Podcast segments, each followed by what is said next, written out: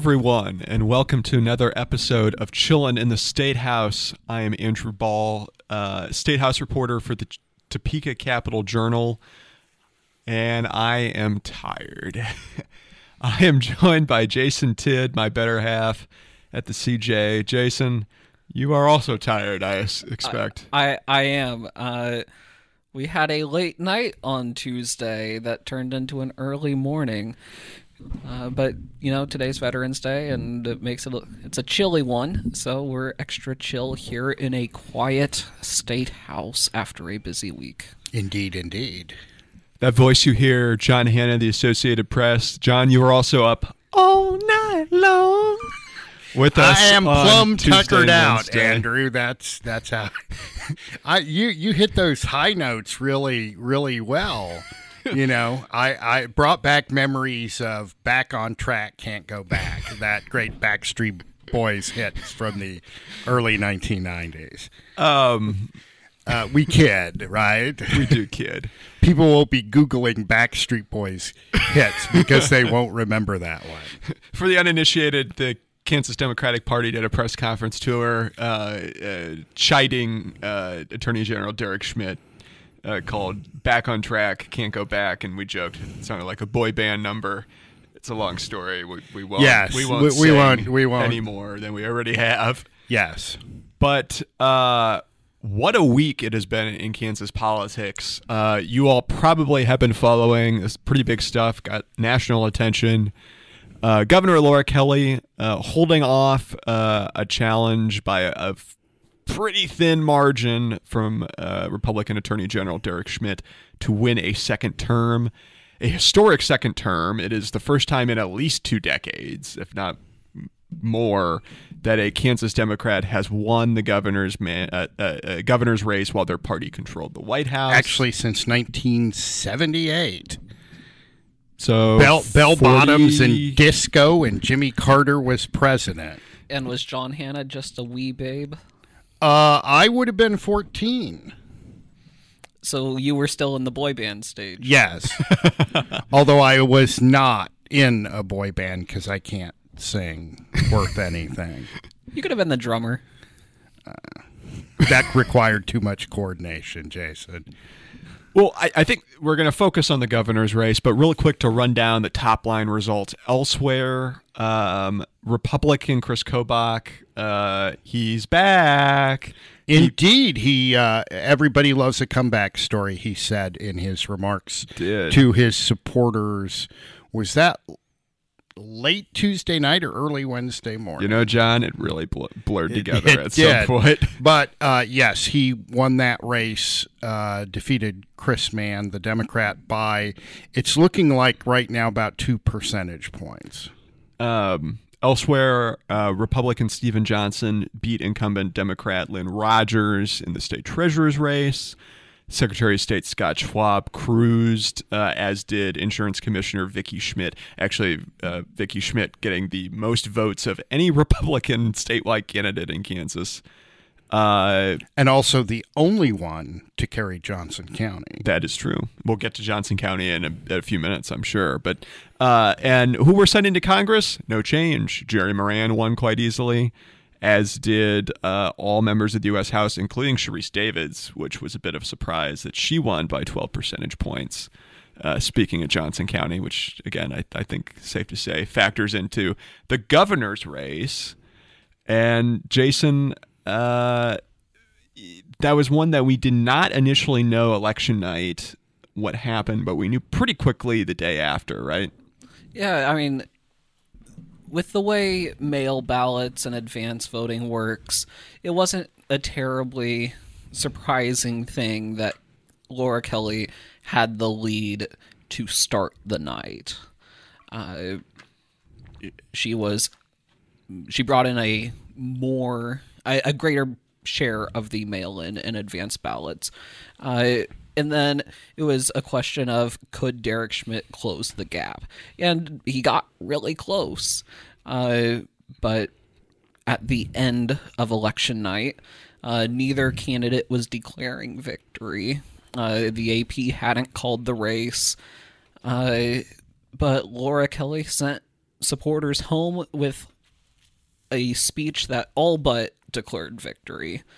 Uh, and Derek Schmidt, uh, you were at his watch party. Yeah, he kind of, you know, he he acknowledged the reality that uh, the ballots outstanding were from conservative areas. I think when we went home and went to bed, it's like all of Dickinson and Ford County was not in, and there were precincts, I think, in Saline, Atchison, Montgomery, and Miami that had not yet reported. So, conservative strongholds. He wasn't giving up the fight. There's also advanced mail ballots. We are recording this on Friday.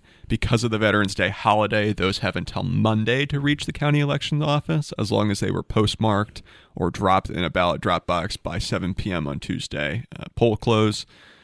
And also, provisionals will get sorted out at some point in the future as well. Um, So but vote totals aren't final, but with where we stand now, uh, Dennis Pyle uh, only brought in about two percent of the vote, which is Dennis Pyle. for, You for are- you are really- on fire. you are really wanting to sing today. it's because I'm a little loopy, John. Sorry, go ahead. uh, it- Dennis Pyle was polling about three to four percent uh, ahead of the election, and I think that if you had told Republicans that Dennis Pyle would only bring in two percent of the vote, they would have been getting the champagne bottles ready. Yeah, I think so. I mean, I it and this is interesting because a an apparently Democratic aligned group out of Washington shares an address with a big law firm that that does a lot of business for the DNC. Also shares an address with a bunch of other left leaning groups. Was spending money on behalf of Pyle uh, in the in the waiting days on radio ads, on mailers, on text messages, and uh, the Schmidt campaign kind of counteracted this, trying to get the message out that Pyle is a spoiler candidate, and it kind of worked because he really did not get all that many votes. Uh, The problem may have been more existential that that Pyle posed. I think you know he Well, might have the- the- dampened enthusiasm, and he, he definitely pulled Schmidt more to the right than he would have. Well, the, there are the, the the argument you're hearing from mainline uh, establishment Republicans is that Dennis Pyle made people. Uh, conservatives in particular less excited about Derek Schmidt, so they didn't turn out as much as they should have. They had, arguably, Republicans had a little trouble in rural areas. We'll know more when we see the final numbers, uh, getting their voters out. But um, you know, of course, uh, Dennis Pyle rejects that argument, saying essentially, well, you know, you had a weak nominee. He wasn't a true conservative, et cetera. All the arguments that Dennis Pyle has been making the whole campaign, you know, comparing, lumping him in the same group with Laura Kelly. So, which is I think uh, provocative of him to say. But I mean, we saw over the course of the campaign that Schmidt really was working hard to protect the right flank. Perhaps maybe a bit of an acknowledgement, a tip of the cap to uh, his past political, uh, uh, you know, maybe his evolution in terms of his beliefs. you mean the fact that when he started his political career, a bunch of people in the Republican Party thought of him as a moderate? Basically, yeah. um, and this gets into this gets into the political sciency question of does it matter that you were once one thing or considered one thing or voted in your first year in the legislature in a certain way when for the past 12 years as in another office in his case attorney general you're doing conservative things you're professing you're you're talking about your opposition to abortion you're joining the lawsuit that attempts to overturn uh, the presidential election results in various battleground states. You're joining all these lawsuits against Joe Biden. Does it matter that 15 or 16 or 17 years ago, when you were in the legislature and relatively new, you did a couple of, you had votes on immigration that would not please conservatives now? Well, wasn't Donald Trump once a Democrat? Yeah, actually, I think if and- memory serves, I mean, I I think he acknowledged giving money to Democrats. Actually, I think, you know, that's that. I think that at some rally I'm remembering on television, he said that's how I know the system was rigged because I tried to play the game. Um, so yeah, I mean, you know, people do change over time. Uh, that's a little inconvenient in politics, but um, you know, uh, Schmidt ran as a conservative, and you know he emphasized some issues that conservatives emphasize. You know, he talked about transgender athletes and the the governor's veto of two bans on transgender athletes in girls and women's club, school, and college sports. Um, he attacked her. Supposedly, he called her anti-police because she formed a racial justice commission um, and talked about uh, systemic racism as a problem in law enforcement. Um, he talked about, in his words, the need to cut spending, and also um, talked had some ideas for cutting taxes, although she did too. Well, and I mean, I think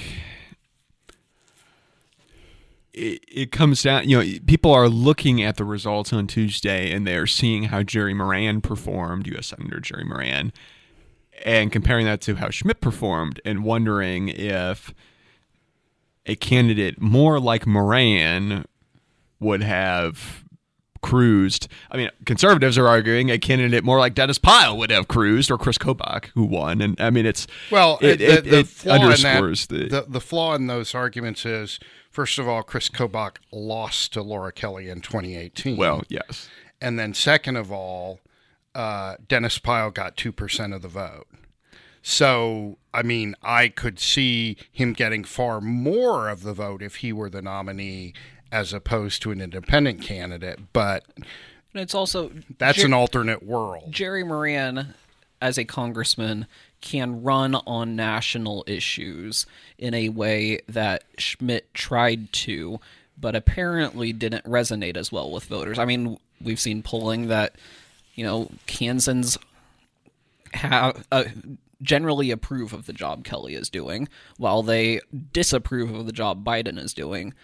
Uh, and Schmidt tried to tie Kelly to Kelly to Biden, and it it didn't work. I mean, maybe it helped with some people, but in the Well, end, it, it, it, didn't. if your measure is of did it work is who won, she won. Um, you know, the argument you'll get from Democrats, I think, is that Laura Kelly managed to create her own brand in Kansas. Well, and I think what also helped is, you know, the first half of this year, really, the governor and the Kansas Values Institute, all the groups backing her, were almost exclusively the ones on the airwaves putting out, trying to brand Derek Schmidt and tying him to Governor Sam Brownback and also portraying Kelly as middle of the road. Regardless of whether either of those things, two things were true, they got so baked in at some point that you know I think even Republicans would acknowledge that they had a hard time kind of changing some of those narratives. Again, I think both of those are debatable narratives, and they were debated at ad nauseum over the course of the campaign. But they were out there a lot on TV, and I, you know, you got to think that that had an impact. On, Well, and and and Laura Kelly, and this was true in 2018. The way I've heard it described at, at times is that Laura Kelly campaigned like the 1970s, early 1970s Miami Dolphins played football for the most part. I mean, you gave it to Warfield and Kiick, and they went up the middle and they got three yards, and they just kept grinding and grinding and grinding. Now, you know, occasionally you would have a moment like Garo Yepremian in the Super Bowl trying to pick up the ball and throw it and and something happening, but generally they had this very controlled ground game sort of I'm getting in over my head because this is sports ball, but you know, um, maybe for the K State fans like me, it's more like uh, K State running Collin Klein up the middle, play after play. Yes, I, I, that's an, a more modern analogy rather than the highlights of my childhood. and still a decade old, which uh, is what uh, Schmidt's response was to the Brownback. Well, and and and yeah, I mean, we saw during the second debate, uh, the public television debate in the Kansas City area, Schmidt said, you know, you have this, I can't remember the words he used, unhealthy uh, obsession with with Brownback and what happened 10 or 12 years ago. You arguably the Democrats wouldn't have tried that if they if they weren't seeing poll numbers at least in the Kansas City area where it played well with voters just like you know obviously the Republicans obviously had some polling that showed them the transgender athletes issue polled well or otherwise you wouldn't spend that much money on advertising hitting it Well, and I think maybe it's a good time to talk about Johnson County because on a night that, I mean, Kelly's margin, I think, is hovering somewhere around eh, 17, 18,000 votes. yeah Uh, Kelly won Johnson County by 50,000, which is 5,000 more than she won it by four years ago. And that, I mean, fundamentally proved that we could talk about any number of things given the small margin that could have been decisive. But I think the continued bluing, for lack of a better word, of Johnson County was again on full display as Republicans, I think, kind of thought that it would start coming back into their fold what was once a conservative stronghold. Yeah, I mean, when when I started covering politics in Kansas back, you know, when dinosaurs roamed the earth, um, Johnson County was a pretty reliable Republican bastion. I mean, it elected now.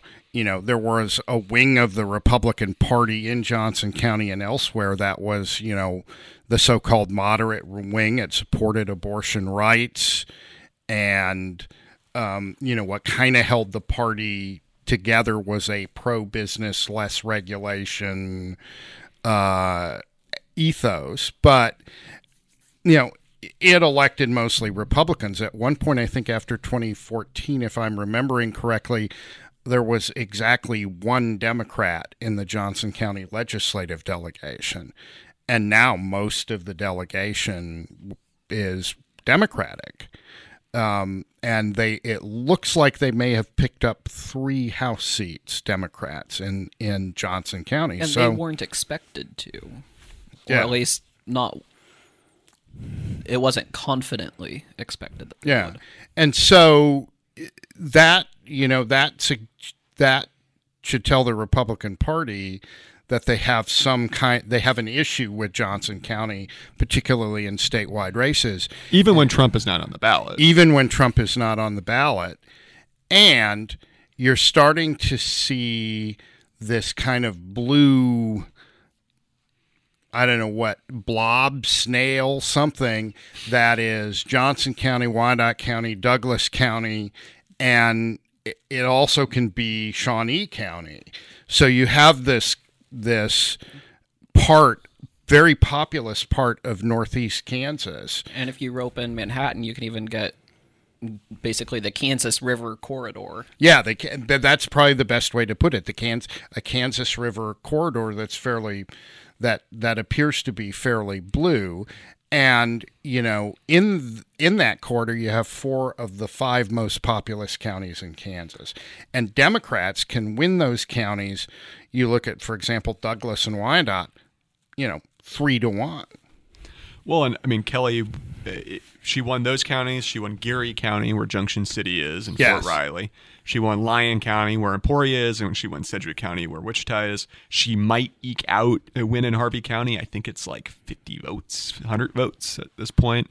But I mean, you know, I think we were talking about this a bit, Jason. It's it's uh, she did what she did four years ago, which is when uh, you know it's the nine county strategy. I guess this year it's the eight county strategy, where you know you don't have to you know you, you, you can focus really intently on those areas. You get your base out in the in the counties where you're you're likely and to win. And the other the, the commonality with those counties among other things is that they all voted against the proposed anti-abortion amendment in August by pretty big margins. And I, I think Republicans were banking on rural turnout being better than it was. I mean, the last week two weeks of the campaign, Schmidt visited something like 90 towns, much of them in rural Kansas. Uh, and Johnson County was not as much of his uh, strategy. Well, his campaign wasn't even on, on the TV airwaves for the last several weeks. Uh, the Republican Governors Association, I think, was, but the campaign wasn't really. And I think that reflected in on the Kansas City airwaves. In the Kansas City airwaves, yeah. He and he did focus really intently in Wichita and Topeka, which I mean, he he performed relatively well compared with Chris Kobach four years ago in Sedgwick County, but it ultimately wasn't enough when well, Johnson and, was factored in. And and I did talk to a Republican who said, in addition to a Johnson County problem, there may be a Sedgwick County problem because Kelly has now carried that county twice, and you know Wichita has always been known as kind of a, a, a stronghold of of uh, conservatives, especially since the Summer of Mercy anti-abortion protests. I think 30 years ago, 1991, I think was the year of that. And but there have always been some good Democratic, Union Democratic, minority Democratic neighborhoods that that can turn out the vote too. So I mean, it, when I lived in Wichita, when I moved there in 2017, it had a Republican mayor. Uh, all five members of the county commission were Republicans, and the city council was majority Republican. And now it has a Democratic mayor. It has, I think, one Democrat on the county commission. It had two and one lost this time around. Uh, and the city council, I think, is majority Democrat now. Uh, so it, it's not just a statewide issue there for Republicans. Yeah, and and so you know, uh, Mike Kuckelman, the state GOP chairman, who is retiring in February when they when they have their next state convention, said, you know, we need to figure out we need to figure out messaging in Johnson County. I don't know what it is, but we need to figure it out the theory being if we tell voters who we are, they'll be more with us than they will be with the Democrats. Um, I've heard, you know, Democratic arguments that no, what's happening is people from outside Kansas are moving into Johnson County and are are changing its character, are changing its political and demographic character. It's becoming it's become more diverse and it's become more democratic. That's the argument. I mean, it and we had this problem after the 2016 election when Democrats made some gains in Johnson County in in legislative races and and trying to ascertain whether that was a reaction just to Sam Brownback, whether you know it was some nervousness about Donald Trump, or whether it was a long standing trend. And as Andrew said, Republicans kind of thought it would swing back toward them, especially in a year of high inflation.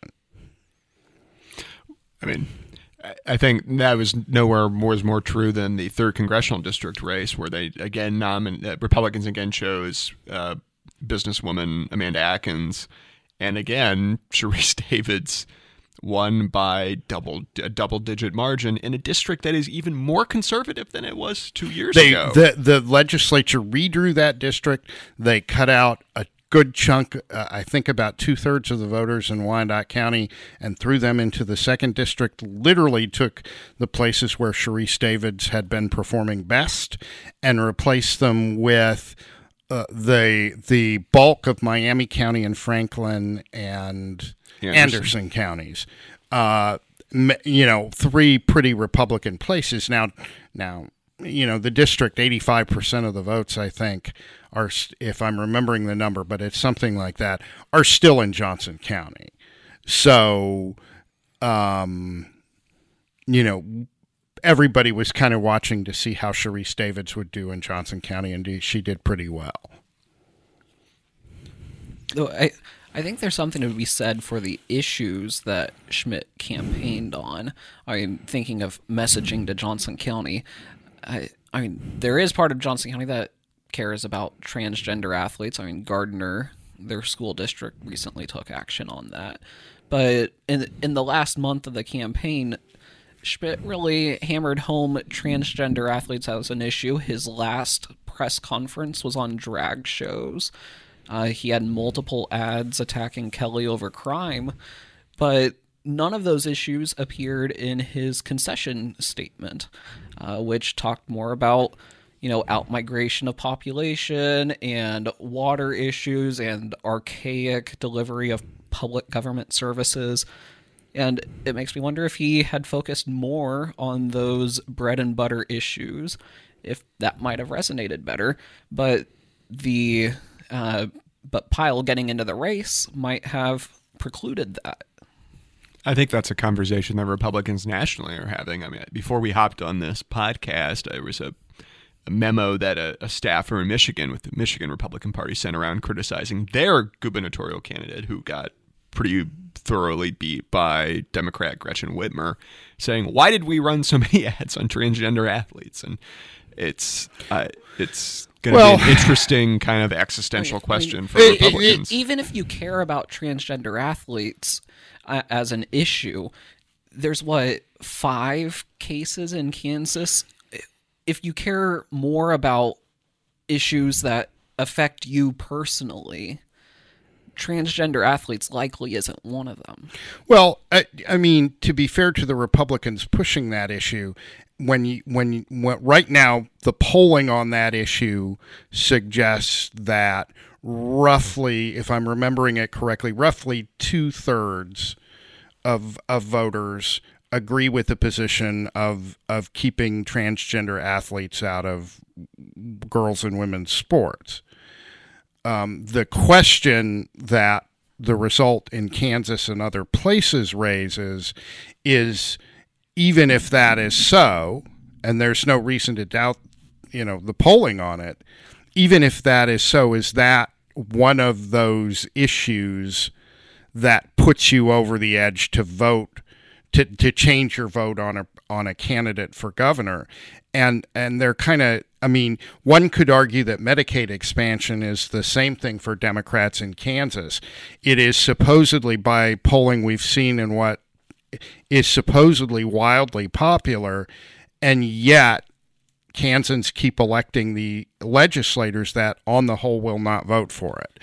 And the, I think medical marijuana, or maybe even recreational marijuana. Yeah, that's that's. That. I mean, Missouri just legalized marijuana by ballot initiative, and and you know, there's there's that argument, but there's also kind of a growing argument in political science circles uh, about calcification that the parties, while they have changed themselves and who their coalitions are and, and where they stand on issues, the fact is people's the argument is that people's identifications with their parties is so set in stone that despite all the drama of the last five six ten years politically it's not moving very many voters.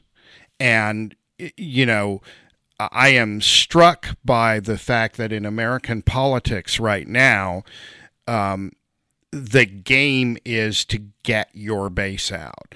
That, you know, winning by 51 with 51 52% of the vote is is what you're trying to do as opposed to for example having a, a, a Ronald Reagan style margin uh, of victory where you win the popular vote by 10 12 15 percentage points and you you have conservatives social conservatives business people over here and then socially conservative union union Democrats and and and other people. You have a much broader coalition that you build on, and that does not seem to be the model for the past thirty years, maybe forty, but at least thirty years.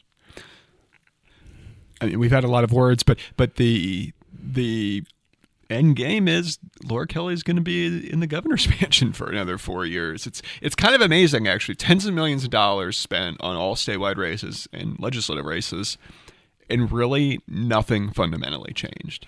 Well, I, I, I was thinking about that because I was thinking about, in, in one sense, the power the the balance of power has not changed. You have Laura Kelly in the governor's office, and you have a uh, you have a supermajority Republican legislature. But I would raise this question. I would throw this question out. Hasn't something fundamentally changed? That vote in August did that not raise some questions about the assumption, the political assumption that both parties had made that you would always do better by running as an abortion opponent? That's and that Democrats you had to hide it and Republicans you pushed it. And I think I think that's an interesting question t- to ponder whether whether the evidence from that vote suggests that that it's much it's at least much more nuanced than that. Well, I would say it's certainly a question at least some Republicans are thinking about. I was talking with Senator Jeff Longbine, uh, a fairly moderate lawmaker from Emporia on election night, and he said, kind of a plea to his party leadership saying, take note of this election and the vote in August because Kansas is changing. And we need to pay attention to our constituencies because when we don't, that's when people start getting beat. Yeah. And um, I guess I mean, Jason, I'd be curious to hear your thoughts. My my response would be it's too soon to tell because Right. the abortion issue could quickly fade from people's memories because in Kansas, as the as we all know from the August vote, um, nothing much can change for the time being. until until the courts intervene and there are three pending lawsuits and yeah it's a it it is something right now to watch and maybe it means that that Kansas has to instead of debating instead of the argument being well we want to be the most pro-life state in the country or Kansans want to you know ban abortion they you know this is a pro-life state maybe the argument that the debate starts to be on where the line is drawn in terms of allowing abortion, what number of weeks, under what circumstances, you know, all all of those nitty gritty policy things, rather than the uh, neither side now has the the luxury of of the U.S. Supreme Court as a backstop, not letting you do stuff in state law, you know, and that you know for years that allowed Republicans to talk about being pro life, understanding that there was, you know, they could throw out a proposal and it would depend on the federal courts. I mean, I I don't know how much movement we're expecting on what laws there are. I mean, I think going forward, the focus from Republicans is put more money into the anti-abortion crisis pregnancy centers and to focus on defending the existing laws. Uh, nobody has really wanted to uh, explore, at least not publicly, what kind of restrictions they would want to do, or if they'd want to move up certain timelines that they have with, uh, like, I Yeah, think we've it's no- the we've- 20 week or 22 week gestation Yeah. abortion ban uh, that Kansas currently has. I mean, maybe they tried to push it to 16 weeks. We don't know. We we've not seen any of those proposals.